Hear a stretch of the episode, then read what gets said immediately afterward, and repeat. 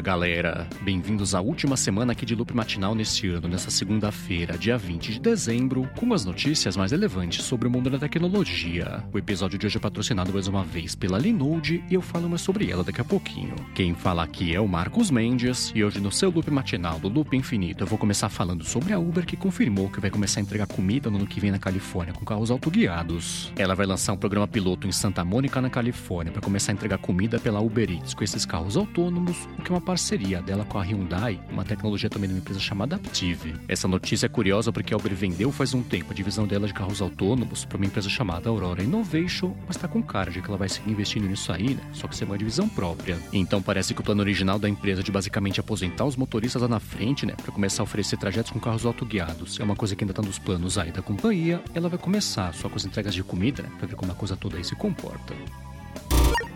E enquanto isso, no mundo dos jogos, está pintando um acordo entre a CD Projekt Red, que fez aquele Cyberpunk 2077, né? E usuários lá que acharam bem ruim que o jogo estava todo bugado. Quem sempre acompanha aqui o podcast sabe que passaram uns bons anos, né? Com um hype bem grande aí por conta do jogo Cyberpunk 2077. Mas depois que ele foi lançado e estava tão bugado que era impossível basicamente aí de jogar, ela foi processada por conta disso. Esse jogo, por sinal, custou 300 milhões de dólares para ser feito e levou um dia para ela conseguir recuperar esse investimento, né? Depois do lançamento do jogo, mas eram os processos, né? Do pessoal querer reparações é, por ter se sentido enganado por conta do lançamento. Aí agora, depois de muito vai e vem nesse processo coletivo, ela negociou o acordo inovador de 1 milhão e 850 mil dólares e agora é a corte que vai decidir né, se esse valor aí é adequado para o processo que estava rolando. E ainda sobre bastidores do mercado, o Spotify comprou a Ushka, que é uma empresa com plataforma aí também de monetização de conteúdo de rádio para podcasts. Ela tem uma ferramenta que serve para editar, distribuir e monetizar também programas de rádio no formato de podcasts. E isso indica né, que o Spotify segue firme investindo nesse mercado. O valor da aquisição da Ushka pelo Spotify não foi divulgado, mas o Spotify comemorou. O CEO falou, por exemplo, né, que ele vai ajudar o mundo do rádio a começar a entrar nesse mundo mais sob demanda.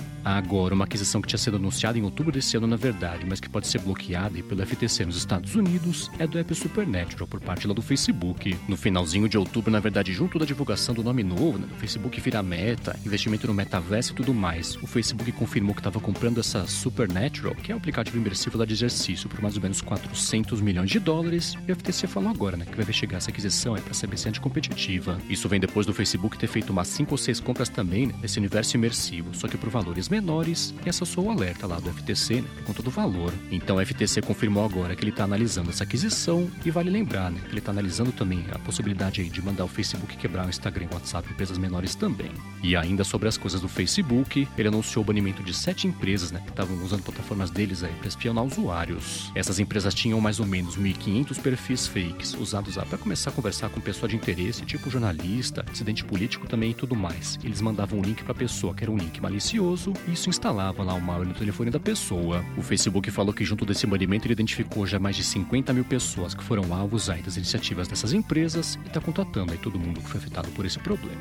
E por último aqui das coisas do Facebook, ele adicionou integração com o intérprete de língua de sinal dos Estados Unidos, para quem usa aquele Facebook Portal, que é o display conectado que eles lançaram faz dois anos aí para ninguém, mas que eles estão investindo agora, voltaram a investir agora que eles trocaram lá pro nome para Meta Portal. A novidade funciona em conjunto com uma empresa chamada ZP Better Together, que é especializada em acessibilidade para aplicativos de comunicação e faz integração lá da ZP com o Portal. Então depois que a pessoa faz a integração da conta dela da Zipi com o Portal também. Ela pode convidar, por exemplo, o intérprete, né, que aparece nas chamadas lá e fazer a conversão da linguagem em tempo real, mas só Estados Unidos, por enquanto que isso vale. Por outro lado, uma coisa bacana é que o Facebook anunciou que, que depende de acessibilidade para situações assim. Pode pedir um Portal direto lá com a Zipi para receber de graça, e caso você queira saber mais sobre isso, caso você mora nos Estados Unidos dependa de acessibilidade de áudio, tem link aqui na descrição.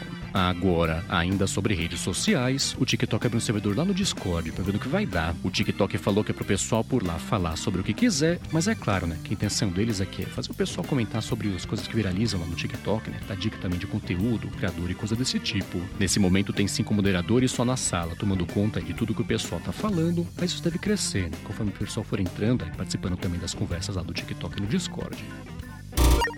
Bom, a seguir eu vou falar sobre os anúncios que a Xiaomi fez no finalzinho da semana passada, mas antes disso eu vou tirar um minuto aqui do episódio para agradecer a Linode pelo patrocínio aqui mais uma vez no Loop Matinal. Com as máquinas virtuais rodando Linux da Linode, você simplifica sua infraestrutura e corta bastante aqui você gasta todo mês também com serviços de nuvem, e aí com isso você simplifica também toda a parte de desenvolvimento, distribuição também de escala para rodar seus projetos aí do jeito mais rápido e mais fácil. A Linode tem soluções para todo tipo de projeto, pode ser desde um projeto pequenininho, projeto pessoal, até uma parte mais pesada de administração, por exemplo, de carga de trabalho. E você que é ouvinte aqui do Loop Matinal tem um crédito de 100 dólares para começar com eles por meio do endereço linode.com/loop matinal. A Linode tem data centers no mundo inteiro e com isso você escolhe o que é mais bacana para você, né? mais próximo do seu projeto dos seus clientes também, sem custo adicional e tem suporte também, né? Pessoa de verdade te atendendo aí se tiver um problema e também sem custo adicional. Você pode escolher instâncias dedicadas ou compartilhadas para o seu projeto, ou então você usa seu crédito também, né, para fazer coisa tipo armazenamento compatível com S3 da Amazon, administração também de Kubernetes e por aí vai. Se roda no Linux, roda na Linode. Então acessa lá linode.com/loopmatinal, l i n o d e.com/loopmatinal. Aí você vai em Create Free Account, resgata seus 100 dólares de crédito e começa lá com eles, com planos né, que partem só de 5 dólares por mês. Mais uma vez, acessa lá linode.com/loopmatinal. Muito obrigado a Linode pelo patrocínio contínuo aqui do podcast. Bom, vamos lá, né? A Xiaomi anunciou no finalzinho da semana passada o Xiaomi TV Stick 4K e é o seguinte: além dele, obviamente, dar suporte a 4K, né? como diz o próprio nome, ele roda também a versão 11 do sistema Android TV e tem coisas bacanas, né? tipo integração com o Google Assistente, tem botões da Amazon, né? da Netflix também no controle. O dispositivo ele é bem pequenino, até lembra o Fire TV Stick da Amazon, não por coincidência ele se chama Xiaomi TV Stick 4K, ele conecta direto lá na entrada da HDMI da televisão. Aí, ah, apesar da Xiaomi ter anunciado oficialmente esse dongle, ele segue aí por enquanto sem preço ou sem sem data de lançamento, mas ainda assim, para saber mais sobre ele, as fotos, por exemplo, tem link aqui na descrição. Agora, uma coisa que a Xiaomi não anunciou oficialmente na semana passada, mas que vazaram as fotos promocionais, né, que falam que são, pelo menos aí por enquanto, foi o Xiaomi 12, telefone próximo aí da empresa. A gente já sabia que não faltava muito pro telefone ser anunciado, né, porque ele até foi citado pela Qualcomm faz um tempo aí, quando teve evento lá do Snapdragon 8 Gen 1, e agora pintaram as fotos, né, que falam que são as promocionais oficiais aí, caiu na mão do OnLeaks. Dá pra ver que a tela que o pessoal pelo menos comenta, né, que vai ter 6,2 polegadas polegadas. Ela é curva nas laterais, né? E a câmera de selfie também tá num furo no display não no norte. E na parte de trás é o seguinte: dá pra ver o conjunto triplo de câmeras, que o pessoal comenta que a principal tem 50 megapixels. Essa principal é bem maior do que as outras duas, e até tá mais separada lá no retângulo, né? Que comporta o módulo todo das câmeras. Já uma outra coisa que dá pra ver nessas fotos também é que o Xiaomi 12 não deve contar com a entrada de fone de ouvido. Agora espera mais um pouquinho, né? Nos próximos dias, é pelo anúncio oficial da Xiaomi.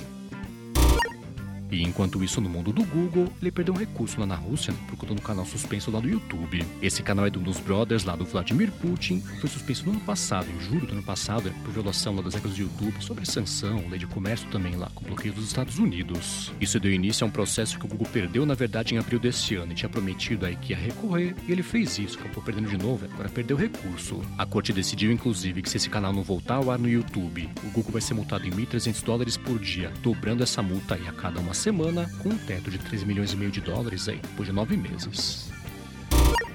Bom, e por último, hoje eu vou falar sobre a Apple, que finalmente está mexendo um pouquinho lá no Apple Music, né? O aplicativo de música lá do macOS. No final da semana passada, a Apple liberou o primeiro beta do macOS 12.2. O pessoal notou no Twitter, né, que a Apple está mexendo lá no código do aplicativo de música, transformando que, na verdade, o Apple Music no aplicativo de música hoje é só um WebView. E está mexendo nele para virar uma espécie de aplicativo independente, né? Nativo lá do macOS, o que é uma excelente notícia, né? Quem mexe lá com isso sabe que ele é bem fraquinho. Então a Apple agora está finalmente, né, usando o framework certo para fazer aplicativo do macOS para fazer com Music aí também do macOS. Agora é esperar, deve pintar nos próximos meses aí o lançamento junto do macOS 12.2. isso aí, galera. O Loop Matinal do Loop Infinito vai ficando por aqui. Se você quiser se inscrever no canal do Loop Infinito no YouTube, o link tá aqui na descrição do episódio lá no loopmatinal.com, junto com os links das notícias que comentei hoje. Agora, se você tem um produto, um aplicativo, um podcast bacana e quiser anunciar aqui no Loop Matinal no ano que vem, manda um e-mail para comercial@loopinfinito.net pra gente bater um papo. Já se você quiser falar comigo no Twitter, procura por MVC Mendes que eu tô sempre por lá. Obrigado pela audiência. Obrigado a Linode também pelo patrocínio de mais esse episódio aqui do Loop Matinal. Obrigado a quem apoiar diretamente também o Loop Matinal no apoia.se barra Loop Matinal ou picpay.me E eu volto amanhã de manhã. Falou!